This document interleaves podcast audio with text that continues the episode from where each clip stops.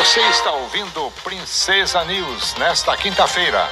Informação de qualidade para o estudante, a dona de casa e o Democracia trabalhador. e Direitos Humanos, Extensão e Jornalismo, da Universidade Estadual de Ponta Grossa, na parceria com a Rádio Comunitária Princesa.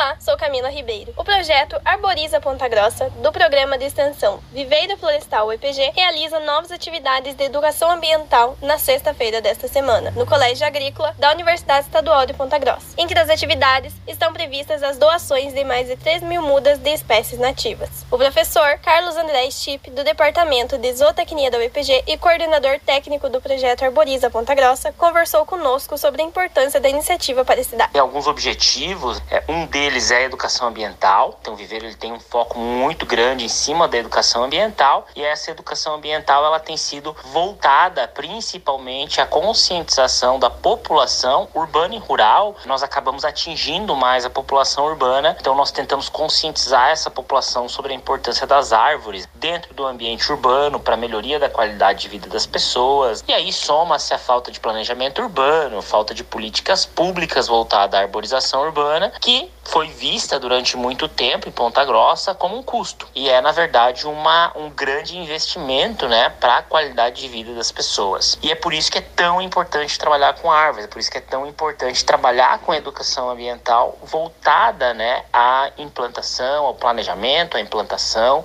e ao manejo dessas árvores em ambiente urbano. O professor também fala sobre o projeto de arborização da cidade. Hoje em Ponta Grossa, nós podemos notar, assim, nos últimos cinco anos principalmente, uma evolução muito grande em relação à arborização urbana. Ainda há problemas, ainda há desafios, existem erros sendo cometidos do ponto de vista particular, ou seja, do meio privado e do poder público, sim, mas nós estamos caminhando para a consolidação de projetos mais voltados e mais alinhados à arborização urbana. Então hoje está sendo discutido, acho já num, num modelo mais evoluído aí, um plano de arborização para a cidade, que é obviamente é, atrasado em relação, por ser uma cidade tão grande, precisa de um aporte de planejamento urbano muito bem definido, muito bem alinhado com os usos da cidade, das regiões da cidade, mas que mesmo tarde vem para contribuir, para complementar todo esse processo de evolução. Carlos André Stipp ressalta a falta de planejamento de arborização urbana para Ponta Grossa. Mas, assim como nós plantamos árvores, certamente pela falta de planejamento da arborização que se seguiu durante décadas em Ponta Grossa, e eu cito espécies exóticas, invasoras, que sequer são conhecidas pela população, mas que fazem parte do nosso dia a dia e que geram problemas ambientais e consequências extremamente danosas para o ambiente urbano. A gente acabou chegando a um ponto onde essa falta de planejamento começou a gerar problemas, principalmente relacionados ao conflito homem-árvore, árvore-infraestrutura,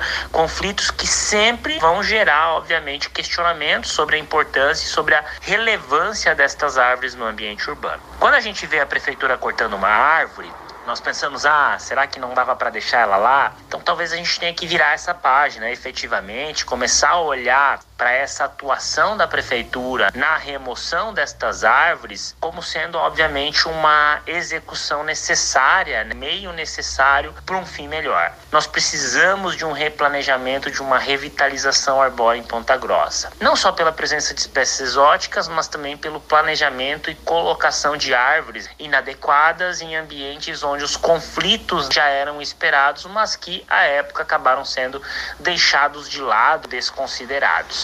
Então a remoção dessas árvores nem sempre vai ser um problema. Muitas vezes elas fazem parte de uma solução para melhorar as condições da arborização urbana e é isso que nós precisamos entender. Agradecemos a participação do professor do Departamento de Zootecnia da UEPG, Carlos André Stipp, coordenador técnico do projeto Arboriza Ponta Grossa. A quinta edição do Arboriza Ponta Grossa será realizada nesta sexta-feira, dia 24 de março, com atividades como roda de chimarrão, informações sobre planejamento, plantio e manejo de árvores. As atividades serão realizadas no Colégio Agrícola, das 10 horas da manhã às 4 da tarde, no campus Uvaranas. O projeto realiza também a troca de um quilo de alimento não perecível por uma muda de árvore.